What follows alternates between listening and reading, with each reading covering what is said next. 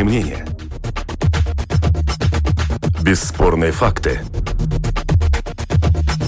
Неоспоримое право на дискуссию.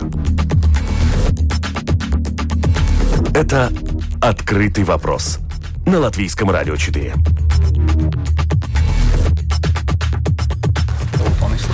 Здравствуйте, в эфире Латвийского радио 4, программа «Открытый вопрос». У микрофона Юлиана Шкагла, продюсера Людмила э, Валентина Артеменко, оператор прямого эфира Кристопс Бредис. Зарегистрированного оружия в Латвии становится все больше. Кто и как им пользуется, и что эффективнее для безопасности жителей, усилить контроль за его хранением или ужесточить наказание за незаконное использование оружия. Сегодня эту тему мы обсуждаем в программе «Открытый вопрос». У нас в гостях Линда Домбровская, член правления Латвийской ассоциации охотников. Добрый Добрый день. Добрый день. Андрес Мелкерс, замначальника Бюро лицензирования и разрешений государственной полиции. Здравствуйте. Здравствуйте. Эрик Кауфманис, секретарь Латвийской ассоциации торговцев оружием. Добрый день. Добрый день. А, ну вот по статистике, которую приводила недавно государственная полиция, зарегистрированного оружия в Латвии становится все больше, но его владельцев а, становится меньше. А, вот можно ли однозначно ответить на вопрос, кто те люди, которые, у которых э, большая часть оружия в Латвии находится на руках? Это охотники, может быть, это представители охранного бизнеса? Ну, классически, конечно, у нас э, оружие, да, огнестрельное, которое находится в обороте, оно находится у охотников, у спортсменов, у э, людей, которые для самообороны, да. Э, ну, соответственно, как бы самая большая категория собственников огнестрельного оружия – это именно охотники, да. Ну, фактически это 85% от тех собственников огнестрельного оружия. Ну, и если по статистическим данным, да, э, смотреть, то именно из 70 595 единиц огнестрельного оружия, которые на сегодняшний день зарегистрировано, 59 055 да, единиц именно зарегистрировано у охотников. Ну и, соответственно, конечно, у нас технологии э, идут вперед, да, появляются новые, и, скажем, если и полуавтоматическое повторного действия или ординарного действия охотничье оружие, но производится более, более удобное, более интересное для, для потребителя, новые как бы калибры, и поэтому, соответственно, охотники тоже это оценивают рынок и приобретают дополнительное огнестрельное оружие для цели охоты. А что значит оружие для самообороны? И у кого дома условно это оружие может храниться? Ну, у нас э, наш закон, да, вот сейчас новый закон вступил в силу в 2019 году, 10 апреля, закон об обороте оружия. Он э, э, говорит о том, для каких целей может быть огнестрельное оружие. Да, вот охота, спорт, самооборона, э, для коллекции, коллекционера тоже у нас есть, да, и для э, культурных и исторических мероприятий. Один из этих видов – это оружие для самообороны. Ну, соответственно, человек имеет возможность, да, подать нам заявление, да, мотивировать, зачем ему оно необходимо, но, конечно, это лишь э, только э, начальный этап, потому что очень много документов, очень много необходимых курсов, что пройти, что сделать, чтобы стать собственником оружия для самообороны. Да? То есть у нас это имеется, какое оружие вообще для самообороны можно использовать, да? потому что у нас на, на рынке различные, различного э, действия оружия и калибров, так у нас вот это пистолеты, револьверы, да, до 9 миллиметров, да, 9 миллиметров включая, да, это ограничение по калибру, да, и гладкоствольное, длинноствольное э, ружье да, ну, может быть, ординарного действия, повторного действия, да, э, это вот что для самообороны может получить человек, да. Ну и, соответственно, ему, конечно, нужно пройти целый этап, целый процесс, да, довольно очень серьезный, как бы, проверок, да, чтобы стать собственником. Ну, изначально даже э, нужно начать с того, что нужно курсы первой медицинской помощи пройти, да. То ну, есть любому человеку, да, который хранит да. оружие, хочет получить да. оружие для самообороны? Ну, для самообороны. Э, курсы первой медицинской помощи, да. Дальше пройти медицинскую комиссию, да, значит, если тоже целые даже правила, критерии, как э, оценивается здоровье собственников оружия. Да, это не только есть у автоводителей, также у, у собственников оружия есть. И э, это Министерство э, здоровья да, их, их готовит, актуализирует, и они проходят эту комиссию. Да.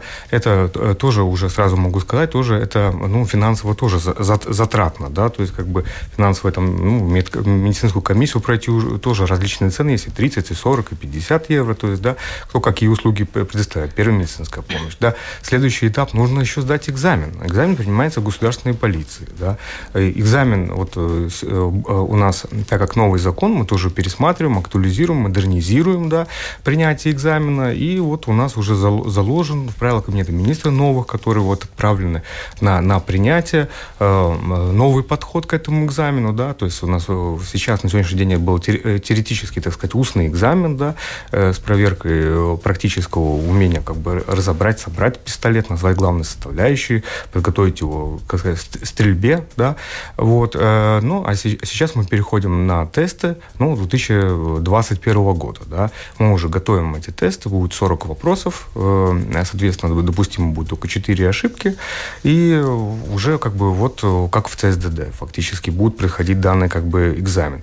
После того, как человек еще пройдет экзамен, да, он должен еще и дома установить сейф да, то есть э, то, тоже есть критерии в законе, то есть, ну, он выбирает, конечно, ну, величину сейфа мы не указываем, я имею в виду, сколько там, может уже сразу там на два и на три пистолета или на один пистолет, но есть минимальные критерии, да, э, то есть как бы 1500 на 400 и на 300 миллиметров, да, это как бы э, критерий этого сейфа, если он, э, то чтобы он также этот э, сейф устанавливается дома, чтобы э, э, его невозможно было просто э, ну, э, забрать, да, mm-hmm. если будет какой-то, например, кража там дома, да, чтобы это оружие не унесли, этот сейф не унесли, а он, он, он укрепляется, да, там к, к, стене, да, к, полу, соответственно. И э, следующий тогда он подает уже, да, к нам э, заявление просит, э, мотивирует, зачем вам это необходимо, и мы начинаем проверку репутации. И у нас, э, если так сравнить даже, например, с э, соседними странами, Литвой, Эстонией, да, одна из самых более таких жестких и требовательных в законе репутации к собственнику огнестрельного оружия. Но какой да. должна быть эта репутация? То есть не иметь судимости человека, предполагаю? Да, классически, конечно, вы правы, не иметь судимости, да, но э, также и не быть даже подозреваемым, да, э, совершения э, преступления. Да. Также административные правонарушения, да, определенные конкретные, да, указываются в законе не все, но как, которые касаются, например, там, употребления алкоголя, да, да, то есть какие-то административные э, правонарушения, которые в алкогольном опьянении были совершены, пока эта э, административная судимость не будет погашена, он не, не сможет получить это разрешение. Да. Mm-hmm. В любом случае, например, э, за нанесение малозначимых телесных там, повреждений, непослушание, так сказать, приказам сотрудников полиции, ну, ЗМСАРЦ, да, в том числе. И, конечно, э, помимо еще уголовной, это не только что он подозреваемый, но и еще, чтобы не был Э, так сказать, э, обвинительный какой-либо тоже, да, следующий уже там этап э, находиться это дело в обвинении по отношению к нему. И также мы смотрим, какая вообще информация об этом данном человеке, да, какая его репутация по месту жительства, да, то есть может ли он, получив это оружие, навредить себе, окружающим навредить, да, э, так сказать, общественный порядок, да, на, нарушать таким э, своим как бы поведением, да, то есть э, также, конечно, это э, чтобы не было э, индикации со здоровьем, да, ментального характера, угу. да, там физического. То есть, ну понятно, очень, и, очень серьезная эта процедура. Каждого отдельно, да, проверяем, и очень сложно. А, учитывая да. вот такую процедуру, э, господин Кауфманис, насколько велик спрос, так скажем, латвийцев э, вот для приобретения оружия в целях, например, самообороны? Он достаточно серьезный, и, ну, поскольку я еще являюсь владельцем магазина оружейного, я как бы непосредственно общаюсь с клиентами, которые приходят и приобретают а, оружие для самообороны. Для самообороны, для спорта, для охоты, конечно, в основном. Но самооборона тоже является большой частью, а, как бы, тем сегментом, для который э, является выбором как бы оружия.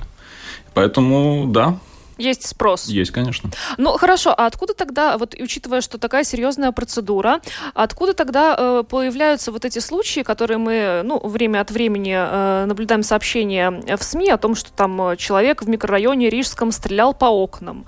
Ну вот как, если он прошел такую серьезную процедуру, тем не менее, вот э, Откуда такие нарушения появляются? Ну, тут, наверное, нужно тоже разделить, да, из какого оружия он стрелял. Потому что у нас э, закон об оружии, он регламентирует очень много видов оружия. Один из видов только лишь огнестрельное оружие. Это самое опасное, которое фактически и создано, да, с целью, как сказать, уничтожения, нанесения повреждений, да. Но есть другие виды оружия, например, там то же самое пневматическое оружие, да, то есть как бы, э, э, и оно, вот, например, подразделяется, да, то есть э, небольшой энергии пневматика, да, это до 12 джоулей, да, и большой энергии пневматика это свыше 12 джоулей. Свыше 12 джоулей уже нужно так же, как оно приравнено юридически к огнестрельному оружию, всем тем же процедурам, да.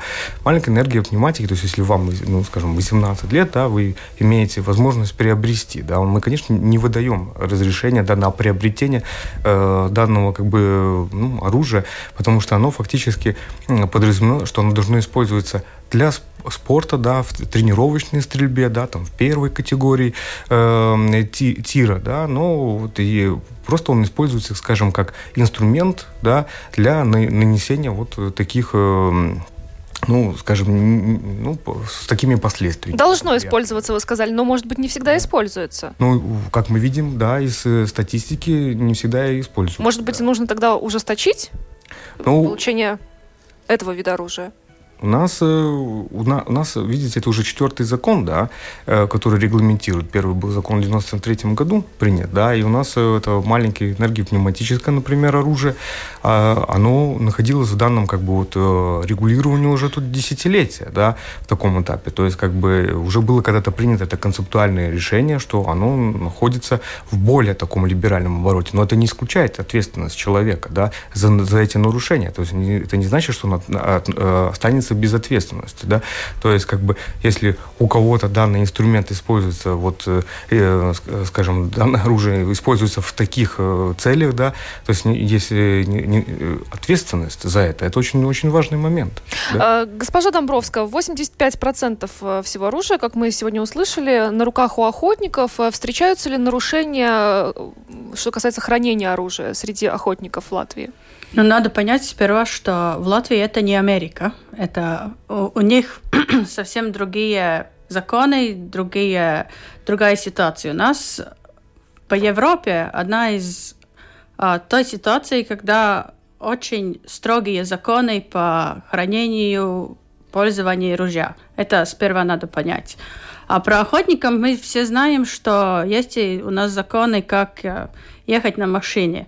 А, например, э, Нельзя пить и водить автомобиль. Но это тоже так происходит. Э, и по охоте тоже есть единичные э, моменты, когда эти законы нарушают.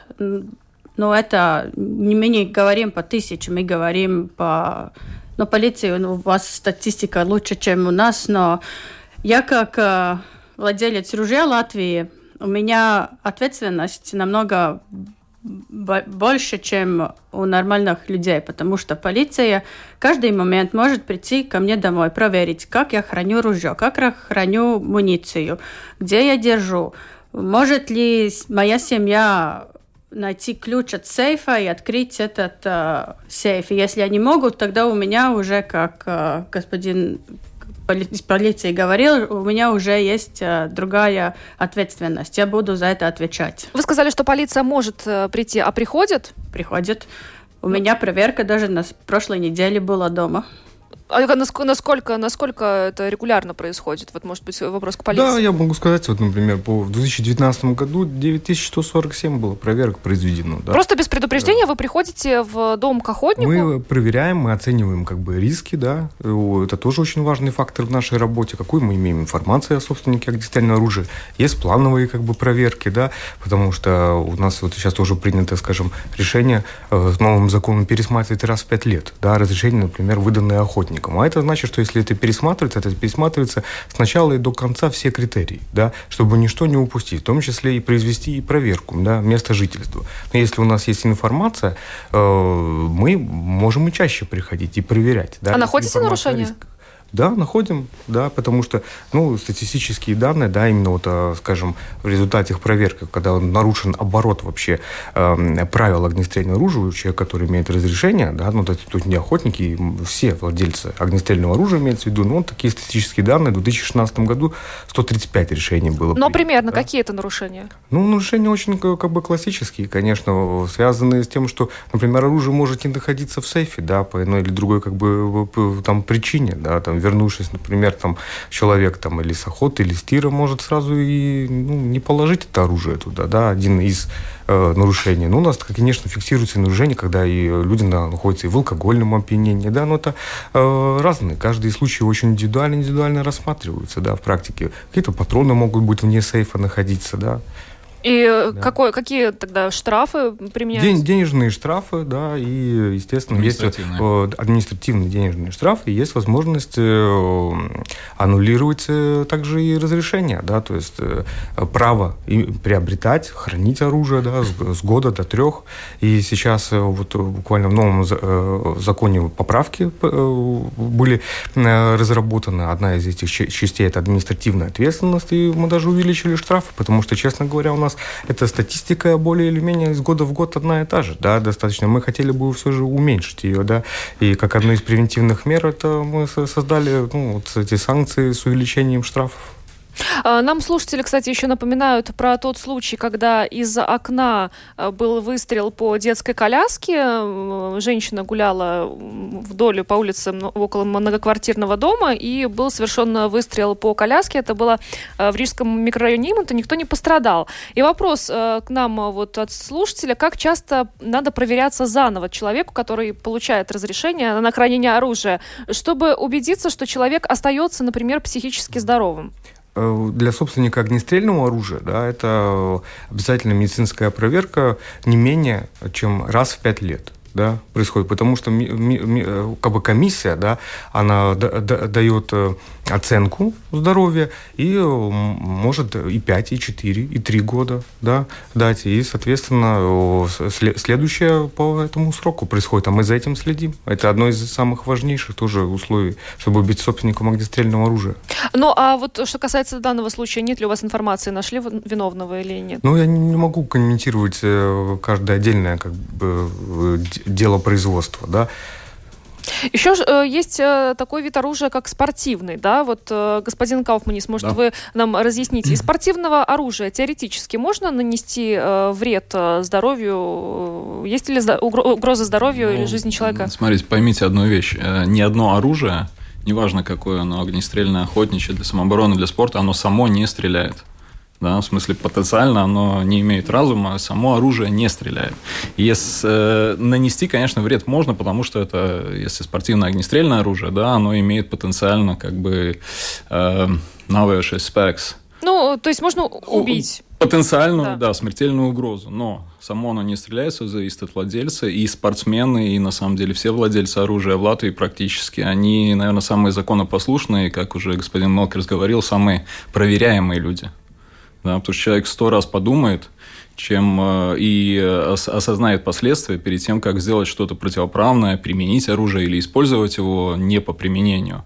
А спортсменов, на самом деле, регистрировано спортивное оружие у нас в Латвии не так много. 472 единицы. Всего, это да. на все количество. Но это спортсмены-стрелки, это разные виды спорта. Есть и олимпийские, есть и прикладные виды спорта, как практическая стрельба, например. Да, там используется огнестрельное оружие и крупных калибров тоже. И охотничий спорт. И охотничий спорт, конечно. Да. Но э, нет ли необходимости, например, вот э, приравнять все оружие, то есть и для, для или огнестрельные, и для самообороны, и для спорта, и для охоты, и значит, выдвинуть одинаковые требования для получения и хранения этого оружия в Латвии? Ну, знаете, у нас э, уже сегодня в законе, да, э, тоже, э, видите, эти, эти процедуры, да, есть документы, которые совпадают, да, как там первая медицинская помощь, да, как оценка здоровья, да, это, это совпадает у все, для всех владельцев огнестрельного оружия. Просто есть немного своя специфика, да, для тех, которые используют для охоты, да, им необходим охотничий билет, да, то есть они проходят свои теоретические курсы,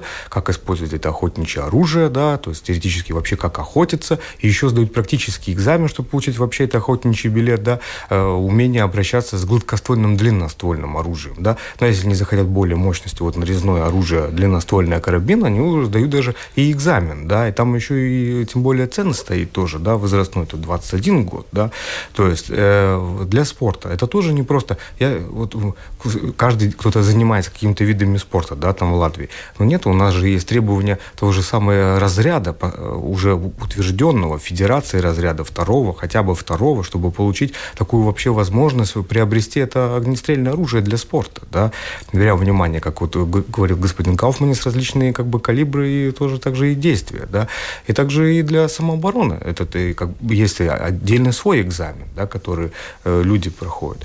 Просто на сегодняшний день э, ваш вопрос так еще можно также дополнительно прокомментировать тем, что Европейская комиссия обратила внимание на это, да, почему у нас новый закон, потому что мы перенимали директиву 2017 года, да, и помимо э, директивы 2017 года в 2019 году еще две директивы вышли из, из Евросоюза, да, по поводу гармонизации оборота огнестрельного оружия. Вот они обратили внимание, что есть оружие, которое не огнестрельное, да, но оружие, которое находилось более в либеральном обороте, да, с более легкими условиями его получения. Например, салютное акустическое оружие да, для культурно-исторических целей, которые в культурных реконструкциях используются историческими клубами, да, и они или, например, на съемках кинофильмов, да, оно а, охолощенное считается, да, то есть пуля не вылетает, никого ранить не может и убить, да, но беря во внимание, что есть возможность его реактивировать, обратно воссоздать, да, в огнестрельное оружие, его приравняли к огнестрельному оружию.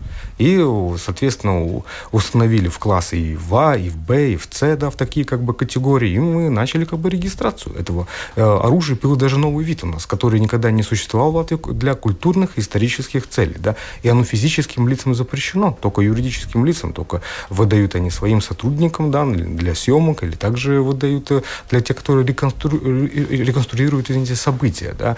А также обратили внимание на газовое сигнальное оружие. Да. Оказалось, что газовое сигнальное оружие, вот, например, в нашей стране на сегодняшний день 24 тысячи 55 человек, владельцев. Да.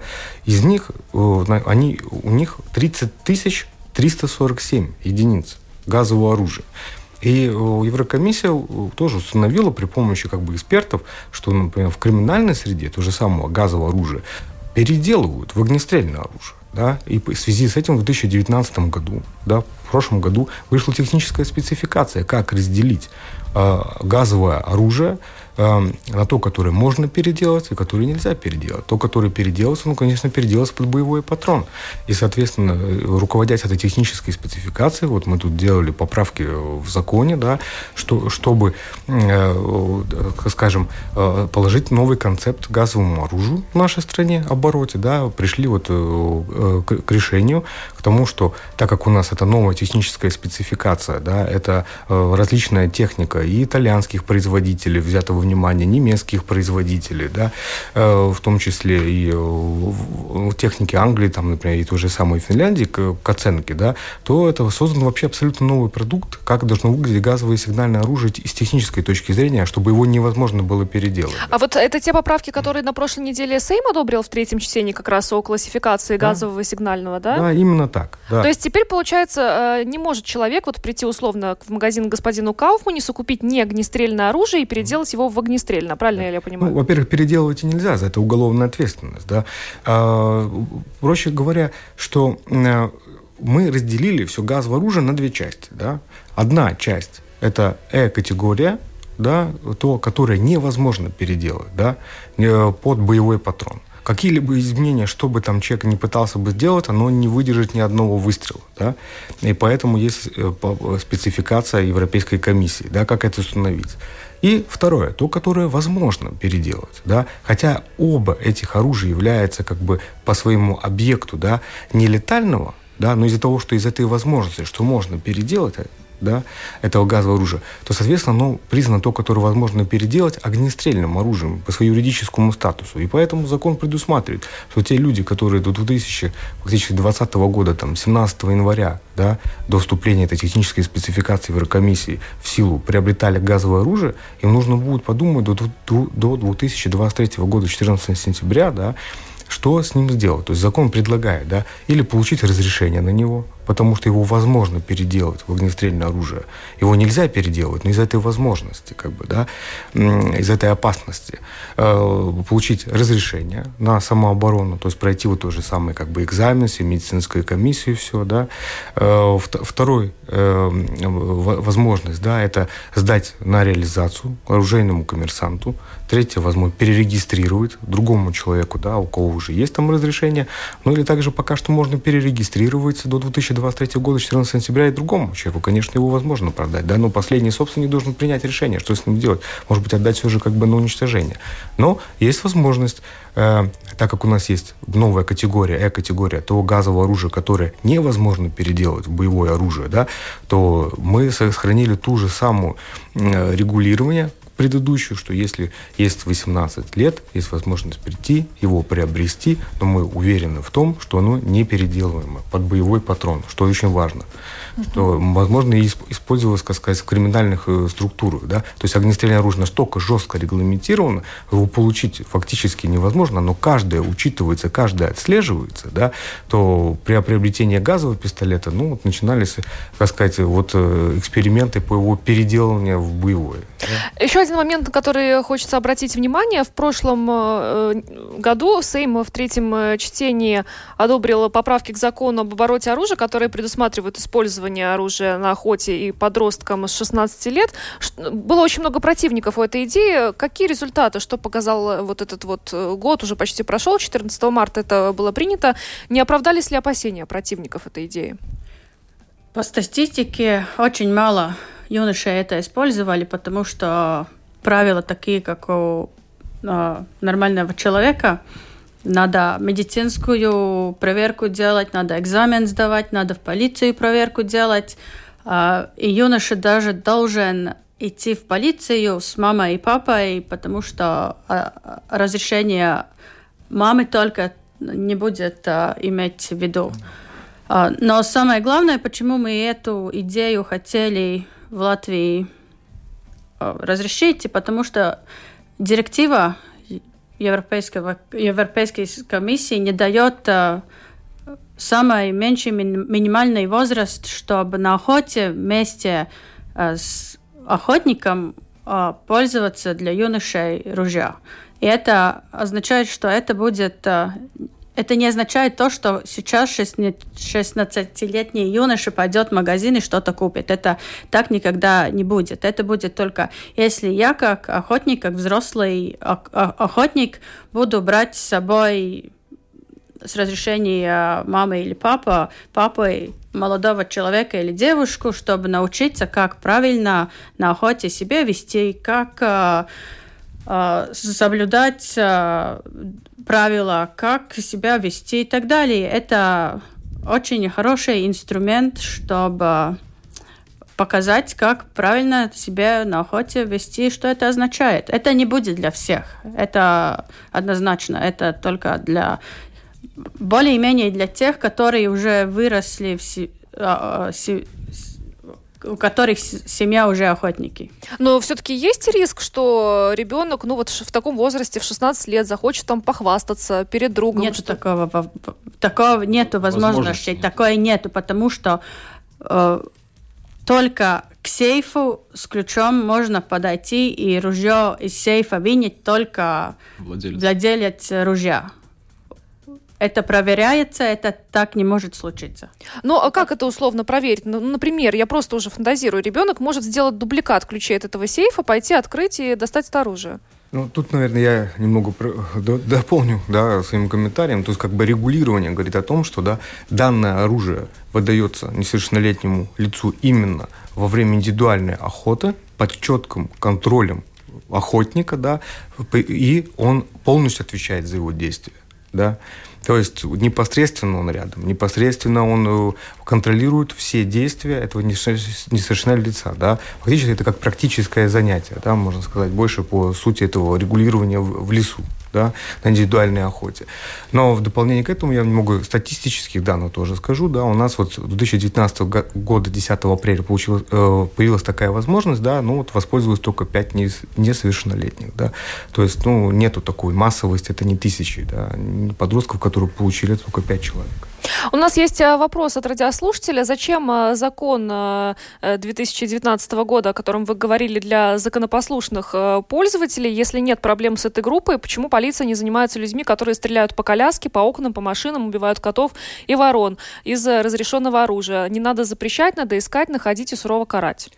Вот как раз мы этим и занимаемся. Мы находим и призываем к ответственности. Да? Но это такой концептуальный вопрос, который нужен дополнительно, возможно, дискуссия да, среди экспертов по поводу пневматического оружия. Да? Если его применение ну, уже на, на, на, настолько пагубно, да, возможно, на сегодняшний день да, с, с последствиями. Но тут нужно тоже как бы, ну, нужен как бы диалог да, в, в, этой, в этой области, потому что мы имеем другие предложения. Например, э, получаем спортсменов, да, что нужно, например, 12 джоулей – это очень э, маленький барьер, что надо, например, наоборот, повысить до 16 джоулей, да, что для развития спорта. Поэтому мы получаем различные э, характера предложения от общества, переживающих за эту ситуацию, от спортсменов, которые хотят более либерального подхода, да, и мы ну, как, ищем эту золотую как бы середину. Но ни один случай не, оставим, не, останов, э, не становится без внимания, да, не оставляется без... Все расследуется, конечно, находится. И, и виновный, и конфискуем это оружие, да, пневматическое, и э, административно наказываем, да.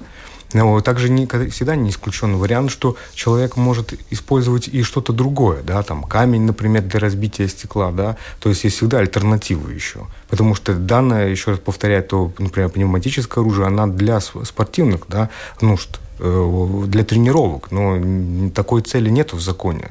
Но мы готовы, конечно, к диалогу. Но в связи с этим у нас и есть э, например, регулирование с 19 года, 10 апреля, да, которое включило эм, э, в область оборота оружия и контроля да, пейнтбол, да, страйкбол, лазертаг. Да? То есть мы об этом тоже думаем тоже смотрим и соответствуем ну, социальной реальности, на которой сегодняшний день. Потому что, а только говорить о пневматическом оружии, это вот тоже, да, может быть оно было, а может быть это был, например, тот же самый страйкбол. Потому что из него тоже можно стрелять железными шариками. И ну, буквально до 19 года, 10 апреля, да, э, не было вообще в стране регламентации о том, что любое лицо, да, даже первоклассник мог купить, да, страйкбол да, с, лю, с любой э, повышенной как бы э, энергией, да, и э, это не регламентировано финансировать. А сейчас не может? Сейчас не может, да, потому что сейчас как раз мы и включили этот новый концепт, да, по поводу использования, да, то есть 10 э, лет, если есть, с разрешением родителей, они могут, конечно, играть в, игры вот этой симуляционной симуляции, игры симуляции, да, с пейнтболом, да, э, значит, который вот эм, э, с маркером, который не выглядит как огнестрельное оружие, да, потом 16 лет уже можно играть и со, страйкбол с разрешением родителей, страйкбол, лазертак, да, пейнтбол, который оружие выглядит как ну, аналог огнестрельного оружия да, в этих э, играх. Ну и с 18 лет человек уже абсолютно взрослый, он сам уже выбирает да, свой, вот, возможность этого приобретения уже, конечно, без каких-либо согласований с точки зрения родителей. Да. Э, господин Кауфманис, вы тоже считаете, что у нас вот в сфере безопасности с хранением оружия, с использованием оружия в Латвии все в порядке? Или где-то все-таки есть вот какой-то э, какой недочет, который нужно было бы устранить, который, может быть, смягчает эти требования? Скажу из личного опыта, как владелец огнестрельного оружия с 90 1997 года и как коммерсант, я не вижу на самом деле какие бы еще моменты требований к хранению и учету огнестрельного оружия нужно было бы улучшить. Потому что по сравнению даже со многими европейскими странами у нас э, очень жесткие требования, они реально контролируются и вопросы приобретения, хранения, применения, использования четко регламентированы. Например, вот то, что вы спросили, не может ли ребенок сделать дубликат ключа, но, по-моему, нет у нас статистики даже в госполиции о таких случаях. Э, да. Как бы завладения незаконного подростками э, легального оружия.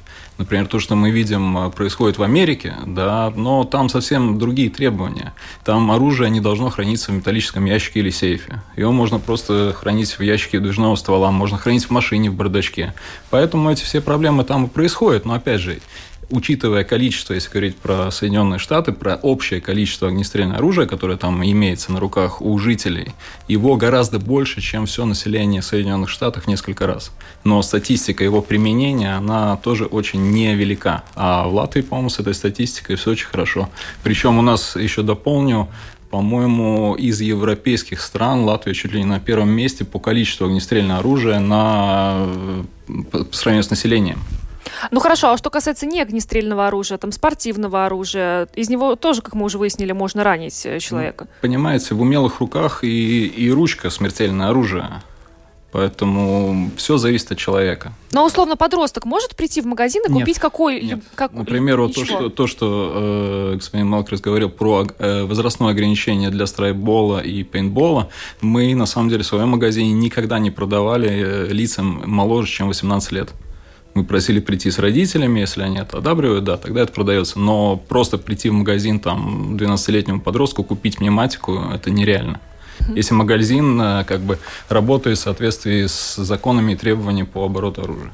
Хорошо. Вот, э, например, сейчас вот такие жесткие требования, да, вы эту всю процедуру описали, но теоретически оружие может передаваться по наследству, например, от дедушки, от прадеда. То есть дома хранилось какое-то оружие и попало э, в руки к условному там родственнику, да, у которого такого разрешения нет. И ну, да, ну, соответственно, конечно, мы э, слеживаем да, э, оружие собственников огнестрельного, проводим ежедневный мониторинг, каждый день да, мы, э, у нас э, наш регистр огнестрельного оружия, он соединен с другими э, базами данных, да, и э, мы, конечно, получаем информацию, например, о смерти человека, собственника огнестрельного оружия, да, ну и, соответственно, мы начинаем уже работу о том, что э, мы забираем это оружие, да, в полицию и ждем э, э дальнейших указаний от собственников, да, от, точнее, не от собственников, а от наследников, да, этого огнестрельного оружия, потому что некоторые наследники уже сами являются собственники огнестрельного оружия, да, и они просто получают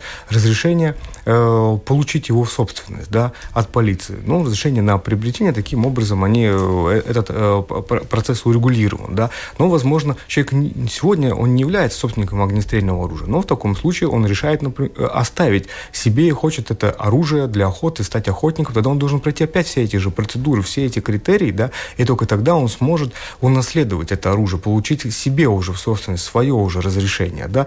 Ну или другой, может быть, момент, когда люди далеки довольно от э, оборота огнестрельного оружия, не хотят быть собственники огнестрельного оружия, ну тогда они пишут, соответственно, заявление, да, просим, например, обратиться вот к господину Кауфманису, да, в магазин и сдать это, э, сдаем оружие на реализацию, да, они потом, соответственно, э, продается, да, это как оружие, они получают за это как бы деньги. Или они уже знают другого собственника огнестрельного оружия, которому можно было бы переписать, кому было бы интересно это оружие, да, но, естественно, что они не остаются с этим оружием там, в течение многих лет, да, это, это вопрос всего лишь несколько дней, да, и оно уже находится в полиции.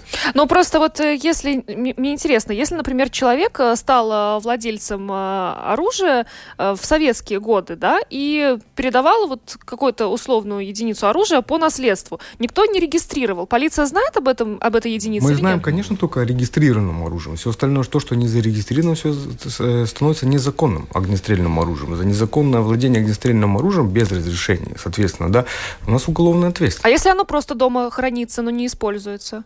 Ну, это не важно, где оно хранится. Если оно не зарегистрировано, оно нелегально. Но полиция же об этом не узнает.